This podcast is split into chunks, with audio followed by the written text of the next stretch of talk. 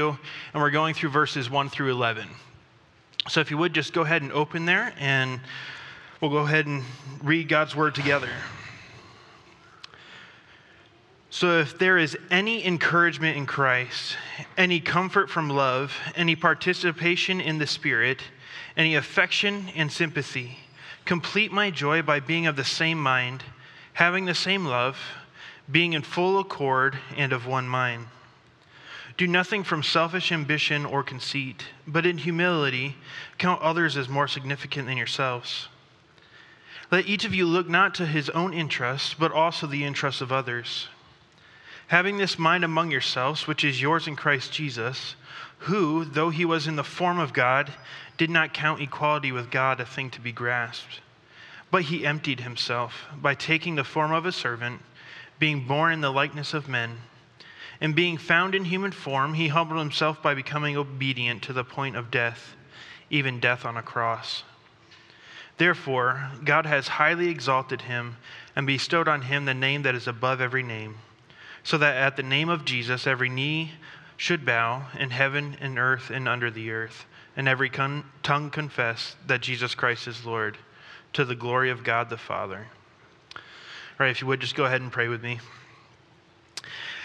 Dear Heavenly Father, we come before you this morning um, with hearts that are thankful. We, we pray to you because you are the one in authority. And Lord, we come to you with hearts that are thankful um, because we've been given the privilege of studying your word and knowing your character. And Lord, your character is good. You are faithful, loving, humble, gentle, long suffering God. Lord, you're also a God of justice and truth and wrath. And in your foreknowledge, Lord, you, you came, you sent your Son to this earth for the sake of us being reconciled and having a right relationship with you. Lord, that we can now walk in hope and truth and freedom. Lord, I, I pray that as we study your word this morning, that, that you would be glorified, that you would be highly exalted. Lord, because you are worthy. Lord, give us ears to hear, minds to understand, and hearts that are, are tender and obedient. Thank you for this morning. In your name, amen. All right, so last week we went through chapter 2, verses 3, of, 3 and 4. They say, Do nothing from selfish ambition or conceit but in humility count others as more significant than yourselves. That each of you look not only on his own interests, but also the interests of others. JT did a beautiful job in preaching those verses. I don't know about anybody else in the congregation, but it felt like he was talking directly to me almost the entire time. I was going, yep, okay, got to grow in that, got to work on that. Okay, cool. Yep, God's truth is still alive and cuts in between the bone and marrow of all the hidden places of my heart. About regarding others as more important than yourselves. He talked about humility and having a servant's heart. He talked about the fact that we've received the fruit of our fruit of the spirit because we've received the Holy Spirit as his sons and daughters, as believers. He talked about that, that joy and that freedom that it is ours in Christ Jesus. And then he talked about submission to Christ, not to our culture. And then he kind of end capped it all with being peacemakers.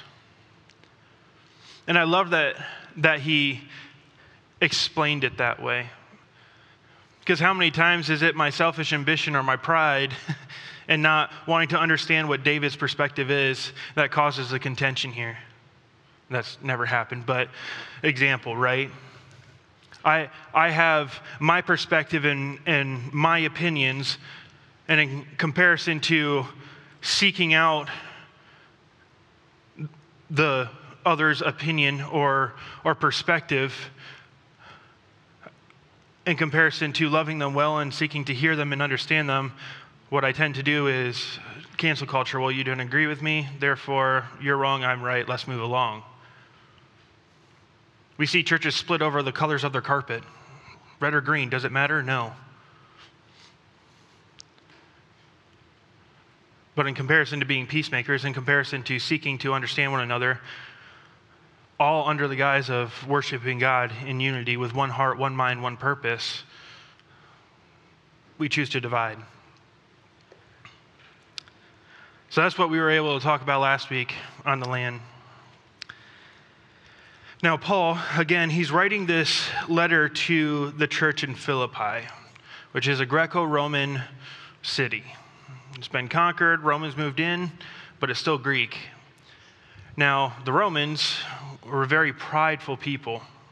It was like, like they say in, in Thai, I grew up in Thailand, they say in Thai that to be Thai is to be Buddhist, and to be Buddhist is to be Thai. Take that example and put it into Roman. To be prideful is to be Roman, to be Roman is to be prideful. It's the same connotation. It was who they were. Now, they were prideful people, but when they engaged with the, the Greek culture, not only did they appreciate their gods, that's when they set up the Senate, because that's how the, the Greek nations would function. So they, they took on their Senate. There's a lot of things that they intermixed together because they thought they were pretty cool. Okay, so you've got this prideful, polytheistic, culture going on in Philippi.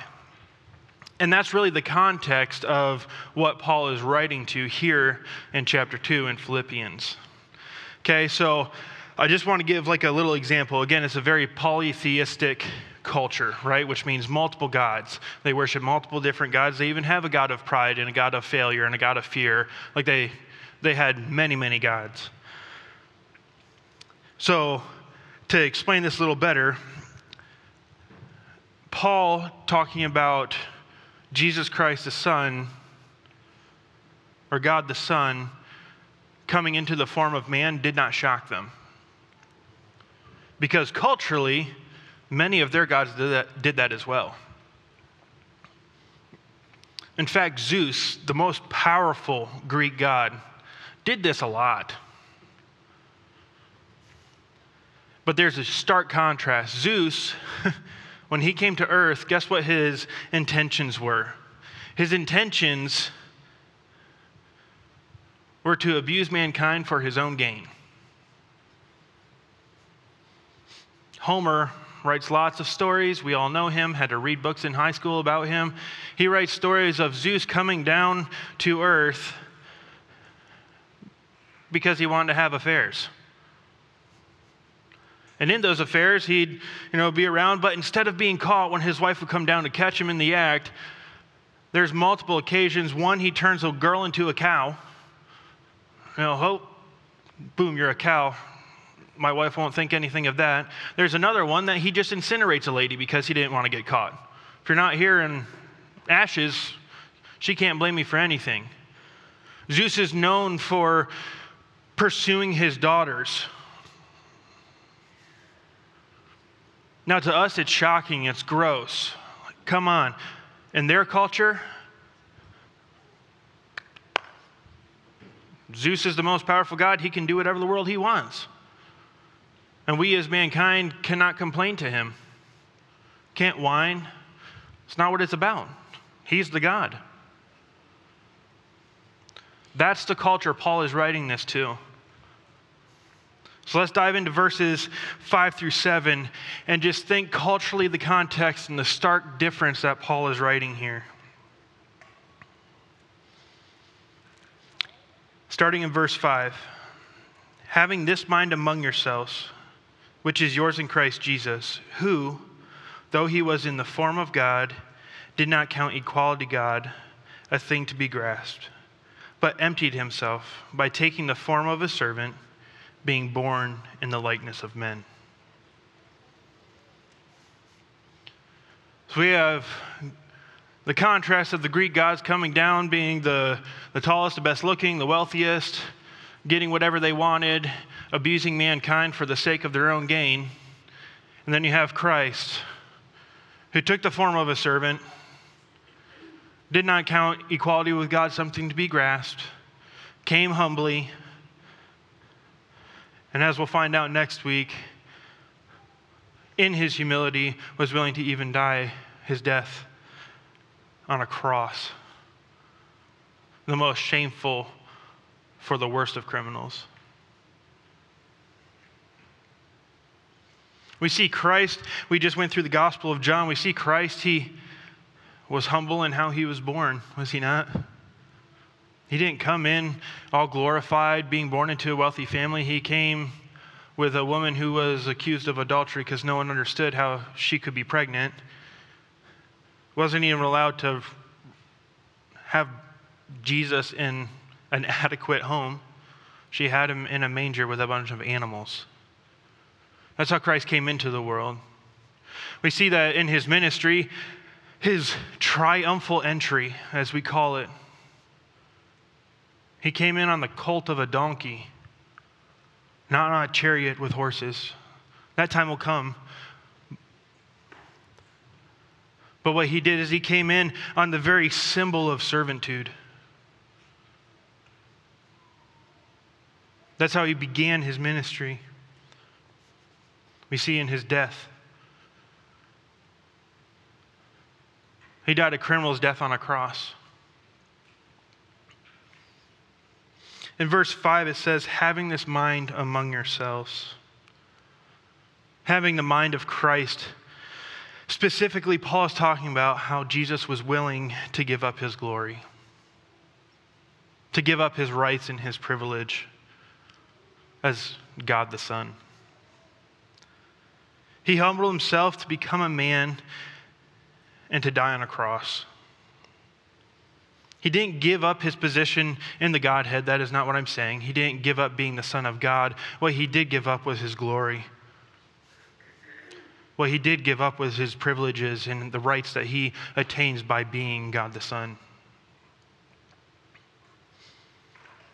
He set aside that glory, the same glory that when Moses saw it on the back of God passing by, it made his face glow for days and he had to wear a veil because it terrified people. He set aside that same glory that when just for a brief moment, when he, received, when he revealed himself in the Shekinah glory, it brought the three disciples to their knees.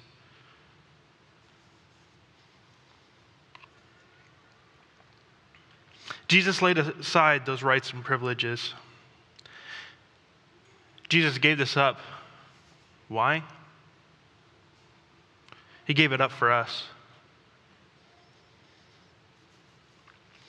Jesus, Jesus gave himself up, or those attributes of himself, as an expression of love and humility. As Jesus put himself uh, in uh, John 15, 13. No one has greater love than to give his life for another. Those are Jesus' words to mankind. So Paul is cha- here. Paul is challenging the church in Philippi as well as those who are reading this letter, like us today, to think like this, to have this mindset, to be willing to lower ourselves, our desires, our needs for the benefit of another. That is how we can be of the same mind. That is how we can. Oh, lost my place. That's how we can be of the same mind, uh, maintaining the same love and intent on the same purpose. By, by being willing to make our own interests and the purpose and purposes subservient to the good of another, to lift them up to Christ.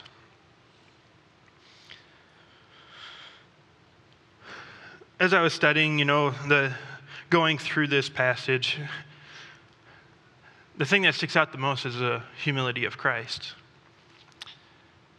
And honestly, it seems like kind of a basic thing, right? oh, yeah, be humble, duh said how many times in the Bible? But for me, as I was studying it, the, the difficulty in grasping the fullness of Christ's humility is that I have a finite mind. I don't understand an everlasting God, an all powerful God in fullness. I understand what He's written in Scripture, and even then, I feel like I'm just scratching the surface of who He really is and what He's really done on our behalf. And then He's challenging me to have this mindset just like Him, and I'm going, uh, I'm not sure. I mean, I can try, but usually when I try, it ends up in epic failure.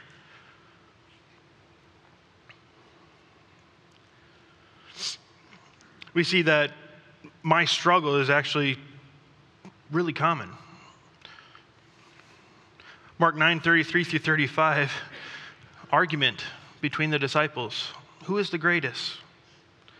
And they came to Capernaum. And when he was in the house, he asked them, What were you discussing on the way? But they kept silent. For on the way they argued with one another about who was the greatest. He sat down and called the twelve, and he said to them, If anyone would be first, he must be last and a servant of all. Now, not only is he alluding to the fact that he is the first, because he is a servant to all, that he is the firstborn among all the brothers and sisters. But he's also giving us great instruction as people who call ourselves disciples, ambassadors, sons and daughters of God. That our mind, mindset should be set like Christ. We see later in the book of Philippians that Paul even challenges uh, Euodia and Syntyche to walk in unity, to listen to each other, to walk in unity for the glory of God. This is a challenge that is extremely applicable to us today. We need to let this mind be in us, which is ours in Christ Jesus. That verbiage is incredible to me. Because so many times I do not feel like I am capable or even want to serve people. I'm not like Larry who does it in spades. He's the one of the first guys You got something wrong? Yep, I'm there. What do you need? Jerry. Spades. Oh, he's there. Oh, he's willing. Even if he's like, you know, this is kind of hard for me, doesn't matter. Ethan, Trokey, another guy. He, he actually specifically served me in a way that was super meaningful. In life group, we're sitting talking about life, and I was going through struggles. I had a few things go on, and then on top of it, for the cherry on top, my lawnmower went out. And it's like, I don't need this right now. I've got too much going on. That's kind of all that was said, you know, just pray that I can figure out what's wrong with it. Two days later, we're putting our four children to bed, and I hear a lawnmower just tearing around the yard. And I was like, what is going on? Now, I figured it was my neighbor, and I was going to tell him, like, hey, you're like 80 years old. You don't need to be out mowing my lawn. Like, go to bed. And I walk out, and it's Ethan zipping through my yard, Mach 10 on his mower. And I walked out and I was like, you know, kind of, what are you doing, dude? He's like, sorry, trying to go fast. Didn't want to wake up your kids. I know you're probably putting them to bed. Julia said that if I wake them up, Tori and her are going to have something to say to me. And honestly, guys, like, as funny of a story as that is, it hit me where I, where I needed to be hit. That he, after working a super long day all the way up in Mount Vernon, drove down, mowed the church's property, and then thought to himself, hey, I've got a mower that works. Tony said his lawn is really long. I'll go mow his hayfield. Was it convenient? No. It's not convenient to load and unload a mower and make random stops to help ran, or a brother in Christ, right? That's what he did. That's a selfless, or not selfish, selfless, sacrificial, and serving mind. And that's what Paul is encouraging and exhorting not only the Philippian believers reading this letter, but also us. That we would transform our mind into the image of Christ, as Romans 12, 2 says. To go back to Christ, because that's really what this passage is about, scholars call it the hymn of Christ. That's what they've titled this passage, the hymn of Christ, because it is only singing about him and his praise. The, in, the incarnation of Jesus Christ is the perfect example of his divine or supreme humility.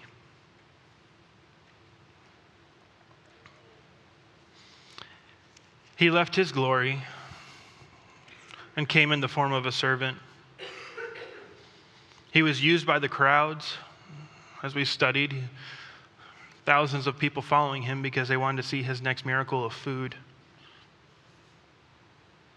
So he was used by the crowds for their personal gain. He was hated by the religious leaders, the very ones who proclaimed to love him.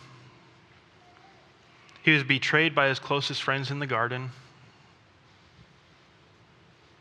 He was sold by Judas after washing his feet. He was scourged, beaten, and murdered on the cross.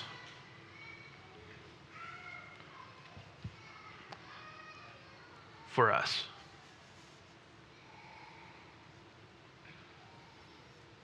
He was forsaken by the Father. He received the Father's wrath for us.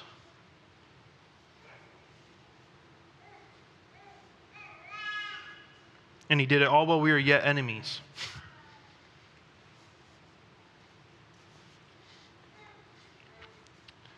If that's not a perfect example of regarding one higher than yourself, then I don't know what is. Church, we are supposed to be reflectors of who Christ is. That's what an ambassador is. This is my king's will, and I am the one expressing that to those around. Now, culturally, culturally, what it says is I have to be the loudest to make sure I get noticed. I have to say my own opinion, otherwise, it won't get heard. I have to take care of myself because if I'm not taking care of myself, how can I take care of other people? Now, some of those things are true.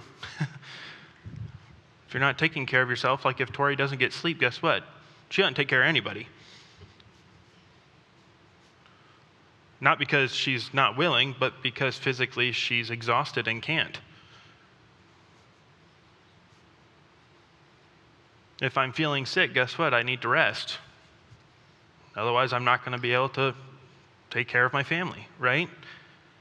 So they are true. But a lot of times we exaggerate them into I need my me time of seven and a half hours a day to make sure that I'm capable of investing for the, the 30 minutes at, uh, you know, men's group. Uh, that's not true. A lot of times we even do this with our freedoms. Well, I'm allowed, so I'm going to just keep doing it. Even if it makes that person stumble, me continuing to do it, I'm going to justify it by saying me doing it is going to actually allow them to grow and not feel so touchy about this. Instead of being willing to lay aside even my freedoms that, that I don't feel convicted about, but, but to lift my brother up, should I not be willing to lay that freedom aside?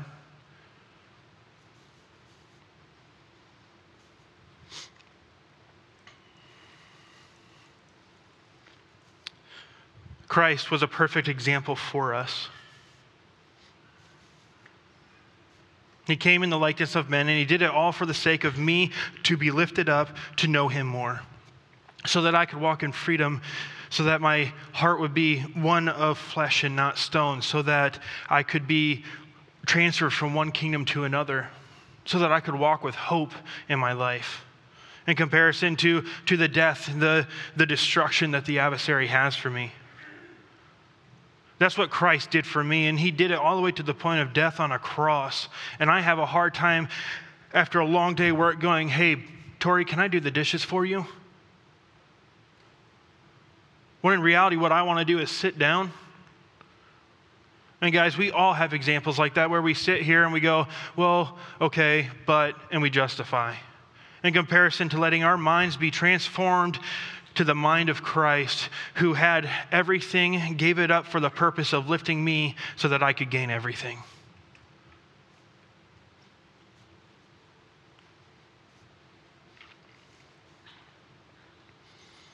when I read this, it honestly just makes me go, Oh Lord, thank you for giving us your Son. Thank you for the goodness of your gospel. That you came for me, a lowly, wretched, selfish man.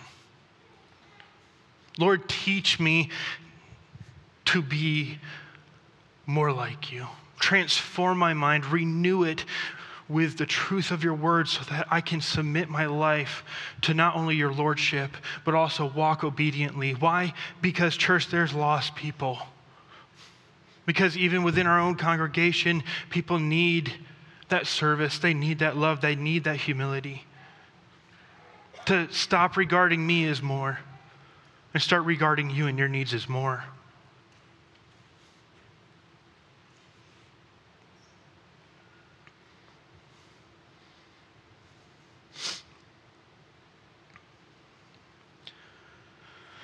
Second Corinthians chapter 8, verse 9. If you want to go ahead and turn there, you just read that together because I, I, think this passage just really beautifully sums up what Christ did for us.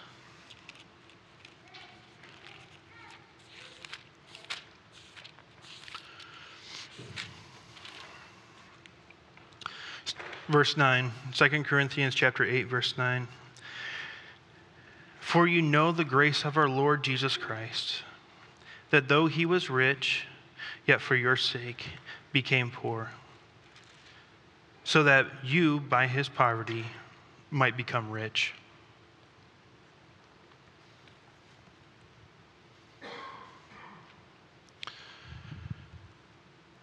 church he loves us again seems so basic. Why are we talking about the rudimentary things of the faith? Because in renewing our minds, talking about these basic things, guess what? Like it says in Ephesians, no one can fully understand or grasp the depth, the height, the width, and the breadth of God's love for us. So it may seem basic. It may be one of those things that, why are we talking about this again? Christ came to earth for the sake of you because he loves you, because he regards you as higher than himself. He came because he desired you to be a part of his family. He desired to use you and your skills for the sake of glorifying his name and advancing his gospel.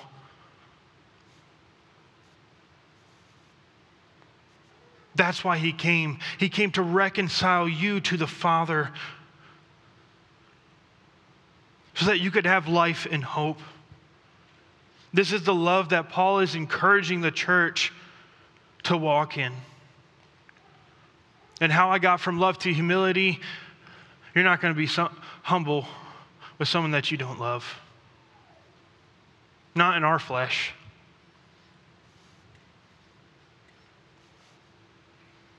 I know it's convicting to say that, and it's convicting for me to even hear myself say that, but it's the truth. Love others as you love yourself. That's a big ask. Yet, when I look at the example of Christ and what Paul is talking about here, he loved me so much that he gave up everything. Again, conviction for me. Because I don't give up everything, even for the sake of the woman that I love dearest.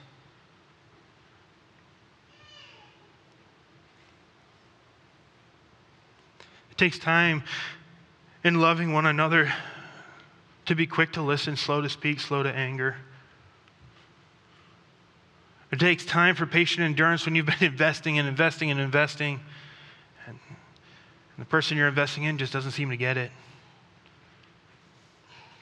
It takes love when you already feel like your plate is way too full and someone asks something else to lay aside your plate to go help them with theirs.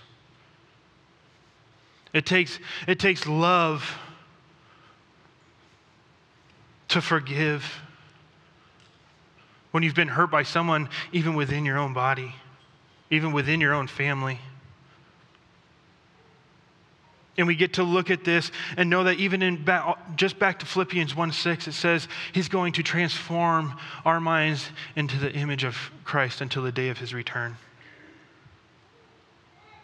Like, what a privilege that Christ is doing all of that on my behalf so that I get to walk in that and I get to show to the best of my ability people the love of Christ. Now, I don't do it in spades, it's an area of growth for me. But I get to walk knowing that in those moments, I get to go say, You've given me your mind, so help me function in this. You've given me a new mind, a new heart, a new life, a new kingdom. Now let me walk in this truth. And instead of focusing on the things that, that I want to say I'm not good at, so here's my excuse, I'm not going to do it, and go, no, you said this. This is who you are and what you've done on my behalf. Now allow me to function in this truth. If I, if I believe the identity of who Christ is and believe the identity that he calls me and what he said he's done on my behalf and what he's given me, should I not walk in that truth by faith? That though I feel spent, say, No, Lord, I trust you to strengthen my weak knees so that I can go serve this brother or sister in Christ. To when I don't feel so bold to say, No, Lord, you said that I'm an ambassador for you. So I feel really uncomfortable, but I'm going to go have this conversation about the gospel with this person. Because you know what? They need to hear it too.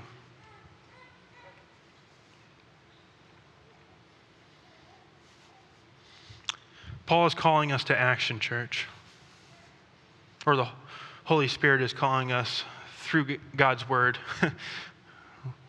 through Paul's writing, to action.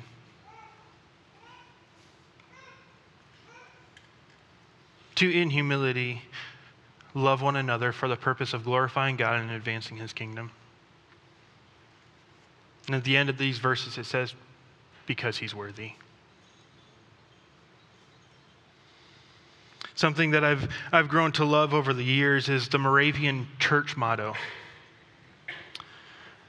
And it, it says, in essentials, unity, in non essentials, liberty, but in everything, love. I love that because there are a few things that are essential. If you don't believe that Jesus Christ is the Son of God and that He died and that He's the only way to heaven, guess what? I'm not going to be unified with you in that. I will argue with you on that because Scripture explains something very, very different. Now, in the non essentials, for me, if you want to come in shorts and a t shirt to church, go for it. I probably will too. I'm not one of the guys who likes to dress up. Well, if you want to come in a three piece suit, if that's how you want to worship the Lord, Go ahead. It's a non essential for me.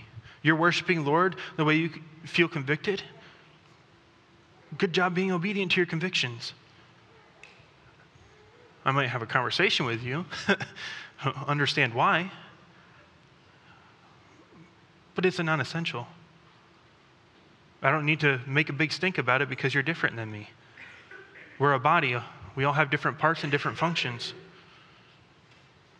I'm not gonna, I'm not gonna tell Ethan that, well, mowing the lawn, it just, there's other things that you should do that would be better serving. No, that guy mows the lawn faithfully. And he, as far as I understand, though it can be annoying at times, enjoys serving the church in that way. Now, I like mowing lawn, not that much.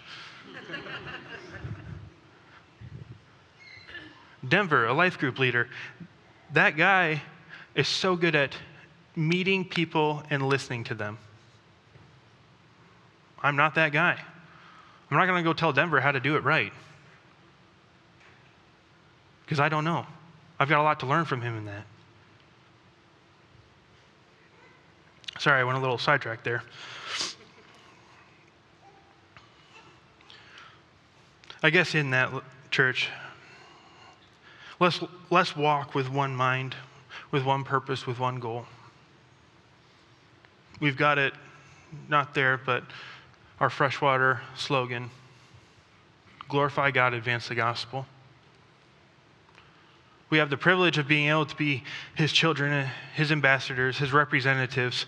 And as we engage and move into Tom Watkins a little more, and the Lord allows us to meet people in the neighborhood, let's take those opportunities to invest. Because they need to hear this good news too. With your life groups, engage with one another. Don't be scared to say your needs or say where you're at. That's why we're here. It's not about judging, it's about engaging and walking in unity. And that unity is pointing one another towards Christ for the purpose of glorifying Him.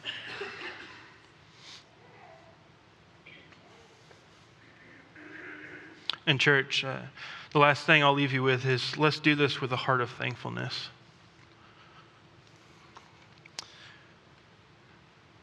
Prayer is a recognition of God's authority. Thankfulness is a recognition of God's character.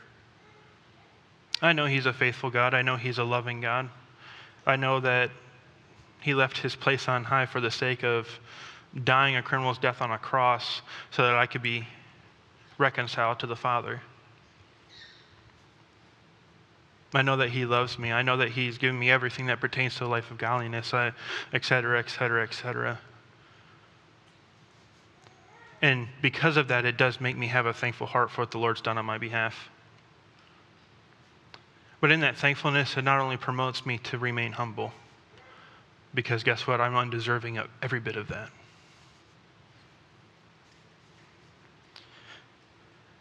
So it keeps me humble, it keeps me walking in an attitude of humility when my perspective is correct. But it also promotes joy because I am undeserving and yet I've been given. He's lavished His grace upon me. He's giving me everything I need. And I get to walk in that freedom and that hope. So I know at times it's hard. I know at times it's difficult. I know at times we have the I can't or I don't want to attitudes. Let's refocus our minds, renew our minds to what Christ has done for us. That he gave up his glory for the sake of you and let's walk in that.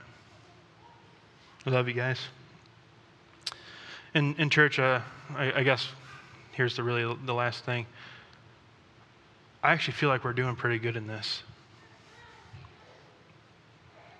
I, I shared a few stories with a few people and a few names, but you know how much of this stuff goes on behind closed doors?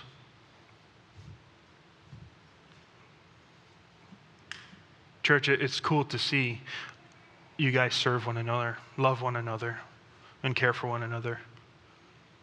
I'm not saying this to call anybody out, I'm saying this to encourage us.